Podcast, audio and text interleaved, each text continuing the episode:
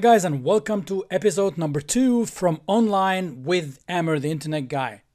In this one, Mike and I are discussing how far has web development become and what are the main mistakes that you should avoid when building your website.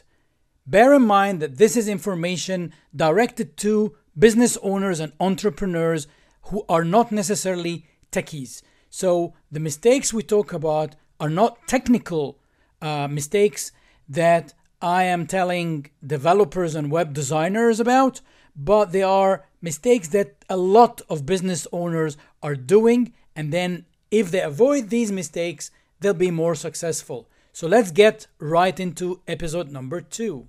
So, um, but you, so you got into it pretty much at the like beginning of the internet. So you've been doing that for a long time, right? Yeah. Um, how far has web development come? Because oh man, you have no idea. Yeah. Something that used to take me maybe five days to do, I can do now in five minutes instead. Uh, everything, the speed, because you see, like at the time, um, that old slow internet dial up with the modems that make noise. And uh, you'd wait for three, four minutes before any page becomes available, even though those pages only had text and images. There was nothing. Yeah. Today we're watching Netflix and you're sitting home and you're watching like a full movie on your couch and you don't think behind like how is this made available? Like yeah. you know what the servers that are actually streaming this how strong they are how secure they must be the bandwidth that you have in your house and the bandwidth that they have at netflix. Like these things interest me. I know they're boring for most people but like i always want to know like how do you make this possible? How do you have an app? Anybody like how do you have an app? You click on the phone and you can transact right away and it's like what yeah, yeah, no, it's insane. It's it, especially in the amount of time. Just the the boom in the last twenty years. Yeah, is insane, and it's every couple of years it just keeps on getting more and more crazy. Um, what would be like the biggest mistake you see people making with their business websites? The biggest mistake would be not to have a, a goal for the website. Like a lot of people think a website uh, is something that looks good which is of course you don't want your website to be ugly but it has to have a job. Like you if you invest $10 on your website it has to do something and if you invest $10000 it has to do something. So either way first before if you most people you know if you're starting out for example you have an idea and you want to build a website before building the website get a piece of paper write down what the goal of the website what do you want it to do for you first. So many people would say, "Oh, sales, we want more leads from the website." Great. Now, think about what should it do to the website visitor. So, for the visitor to give you their phone number and email or name and email, what are they going to get, right? So you have to have one of these. Uh, we like in the industry we call them call to actions, uh, which is a button that's clickable or something uh, but you need to have a lead magnet. So something on the website that entices the user or the visitor, like they're getting a piece of information that they will not find elsewhere, something unique. They're downloading a report or, or you know, they're. Uh, some people say, yeah, subscribe to my newsletter, but if I don't know you, I'm not gonna like. If I'm coming to this website for the first time, yeah. I'm not gonna subscribe to your newsletter. I like I don't know if you're going to spam me or if you're going to send me an email every day or, or not. Like, I have no idea. Yeah. But if there's a report or something of value, a downloadable of some sort that I could not find elsewhere and that is of interest to me, yeah, I'm going to give you my name and my email to get that report. That's fine. So that's the, the magnet. And many people think we just put the website there and it let it do its job. Like if you build it, there, will come. Mm-hmm. That doesn't work anymore. You you have to actually build it with purpose. The the second thing, which is something that very recently Google started to pay attention uh, about, is the loading speed. So forever, people didn't care about how long their website took to load, the, the home page specifically. And now Google will penalize you if it takes more than 2.5 seconds. So in Google's SEO algorithm, they also check how long it takes to load. And now people started to realize that websites are taking like, I don't know, nine seconds more, eight, five, Yeah, whatever, yeah. but not 2.5 or less. And, and that's a problem. And the, the biggest problem with that is because you're only looking at the aesthetics of it and the look and feel, you could bog down the website with huge images that take forever to load. Yeah. And I'm not saying don't use them. By all means, your website should look great. But these images, they need to be professionally treated before they go on. So, like resized, compressed in a way that they actually load faster. And, and these are like the two main issues that if you do today, you're going to have a better result on your website. uh, with like website developers now, like back in the day, you really needed to know HTML. Like you needed to know it, like I said, or JavaScript. Now people can sign up. Yeah, now we're certain- lazy. We don't yeah. do that anymore. Yeah. Which one's your favorite? like, like, let's tell me what one is your favorite to use or. To, I love WordPress generally speaking. I learned it in 2009 and I just found my way through bits and pieces in WordPress. And at the time, I would probably not build everything on WordPress. I would still code some, you know, some of the stuff. And WordPress wasn't as strong back then as it is right now.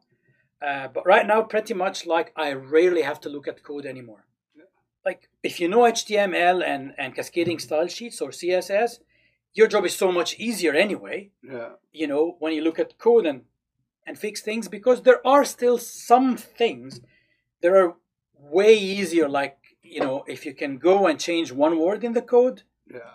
in a, a second, or do ten clicks in WordPress to reach the area where you make the change, you know, uh, visually without coding. Yeah. So yeah, if you have this knowledge, it helps. But if you don't, it doesn't matter. You can still be a web designer. yeah. Well, like we were talking about earlier off off camera was uh, like just business owners and CEOs and people doing their own websites. And uh, why do you think they're doing that? Like, why? I'd love to know. yeah. so what? A, I I um, I was intrigued uh, because I I'm a member like all of us on some business groups on Facebook, and one of the biggest business groups that I'm a member of, I always see people complaining about web designers. So it does look like web designers have a bad reputation. I have no idea why. So I asked a simple question. I didn't like I didn't want to go and say like why are you guys complaining about web designers? Yeah. But I said, okay, this question is for business owners who did their own website. Could you please let me know why did you end up doing it yourself? And I was surprised 90% of the answers cited bad experience. Yeah. So now I kind of know that somehow within the business world, web designers have a reputation and I'm on a mission to try and change that. Yeah. yeah. But I want to first understand where does it come from? Like where does the reputation what would push a business owner to completely not use a professional, any professional, like it doesn't have to be me, you, Yeah. anybody. Like why why would you go solo and try to do something that is not your core? Yeah. You know, like you're you're a plumber, you're a coach, you're a an accountant. Why are you gonna spend hours learning web design just to do your own website instead of focusing on your business and your customers? Yeah. Yeah, it's a, it's a difficult middle ground. I think even more so now, especially with COVID going on, like uh, people don't have that extra that extra dollar to Yeah. give out for stuff. So people are taking on those jobs, but sometimes your mentality could be worth more than that money you give out to do it. Because if you don't know what you're doing, it can be extremely stressful when something needs to you need to get it done Yeah. and you have a time time limit. When you use an expert, obviously they can get it done within your time. Um, but like, uh, do you? What would you say? Like, um, when it comes to like, have you seen a lot some people that are like CEOs and people turn themselves almost into web designers and like be good at it?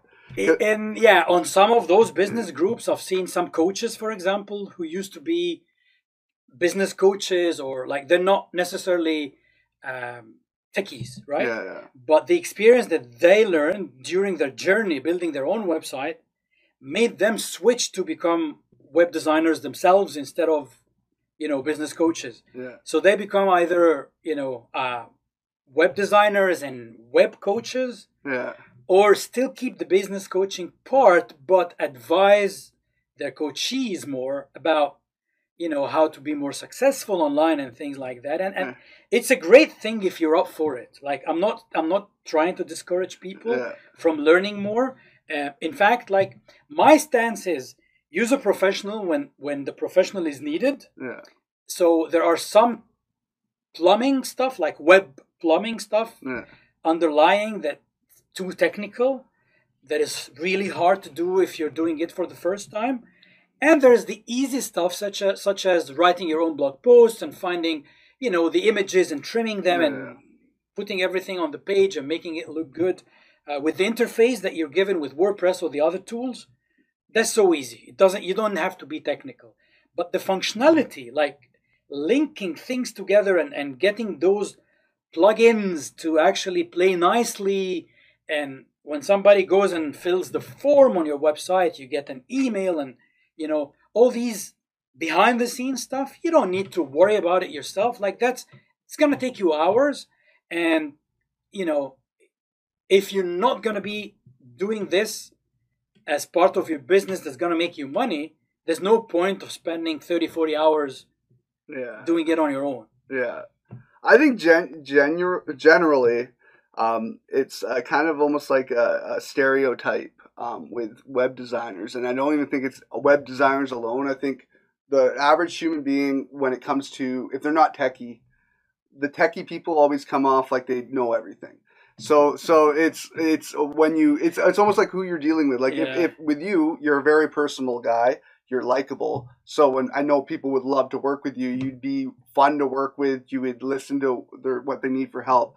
When you when the average person, the techie people they deal with is Yeah. Geek Squad, and Geek Squad comes to your house and treats you like you're an idiot because it's a problem they fix 50 times a day yeah and you have no idea how to fix it. I think that's where the problem is. Yeah. Is it's just it's an um it's a personality trait that it's not every one of them or at all. Of It- course, it's- yeah, it's- we're not generalizing, Yeah, but, but- yeah, but I mean, we're not all introverts. Yeah, Not all techies are introverts, and Yeah. those those who are, you know, sometimes they come across much nicer than you would expect if they're given the chance. yeah, Uh, but there are many people who focus on the problem, not on the person. yeah, Like if you, one of the courses I used to teach before, when in my back in my technology teaching days, was uh, we used to teach help desk professionals, support IT support professionals to be more personable. Yeah. So that course was mostly soft skills. There was no technical. There were some terms in it, but we, we don't teach them how to solve the problem.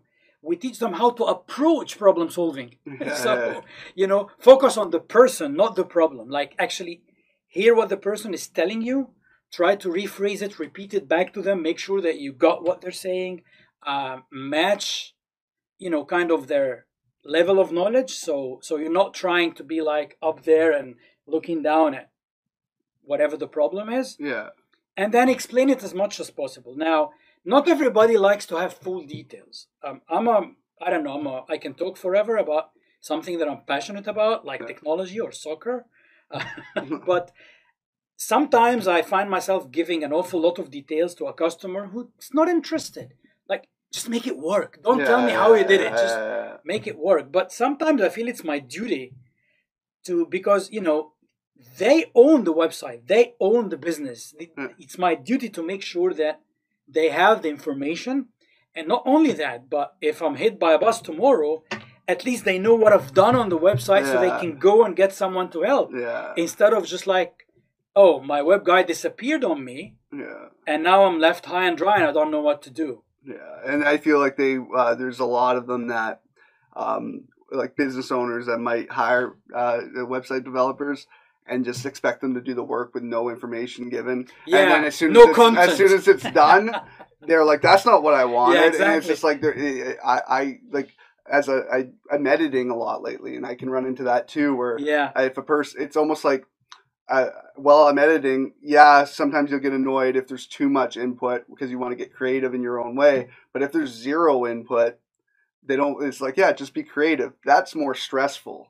Just Many crea- people think when they outsource the website building part Yeah, that the designer would like make up the content for them, like find the images and write the text and whatever. But like you are the as a business owner, you're the best person to pitch.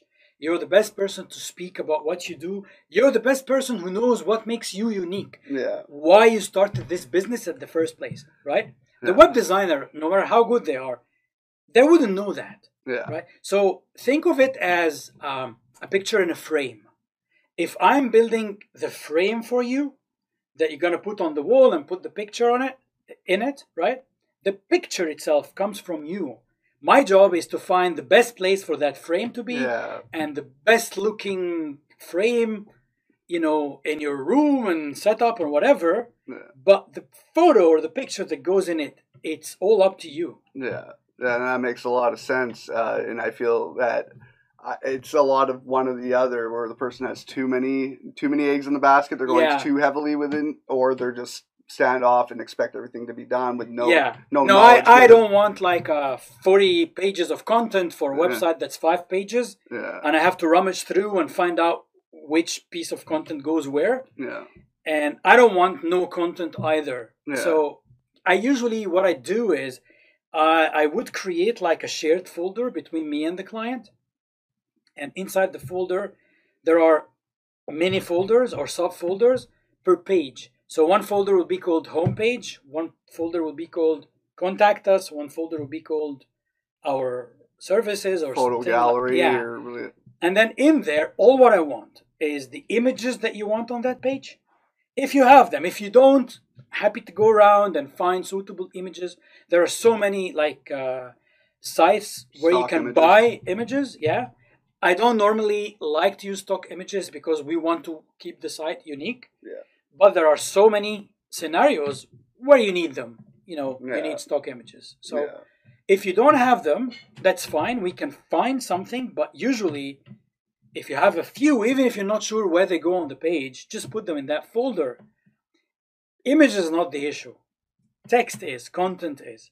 We can get uh, a copywriter, but again, the copywriter would cost you per word, and they don't know your business the same way you do. yeah So even if you don't know what to write, a tip for every business owner record it on your phone, just talk yeah pretend you're talking to us pretend you're talking to somebody pretend you're pitching uh, in a networking event or to someone you just met in the supermarket yeah. and who asks you you know what do you do? And you're, you're telling them put this and then put this mp3 audio file in the folder and we'll figure it out. That- yeah they can you they can make it work with the words that might sound a little bit more professional or whatever it is right? yeah. Yeah. We can then get an editor to make it you know more professional whatever it is. Like th- there are different services that can be provided but the base has to be there. Yeah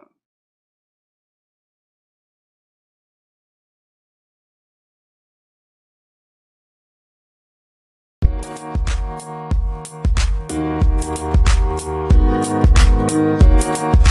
you.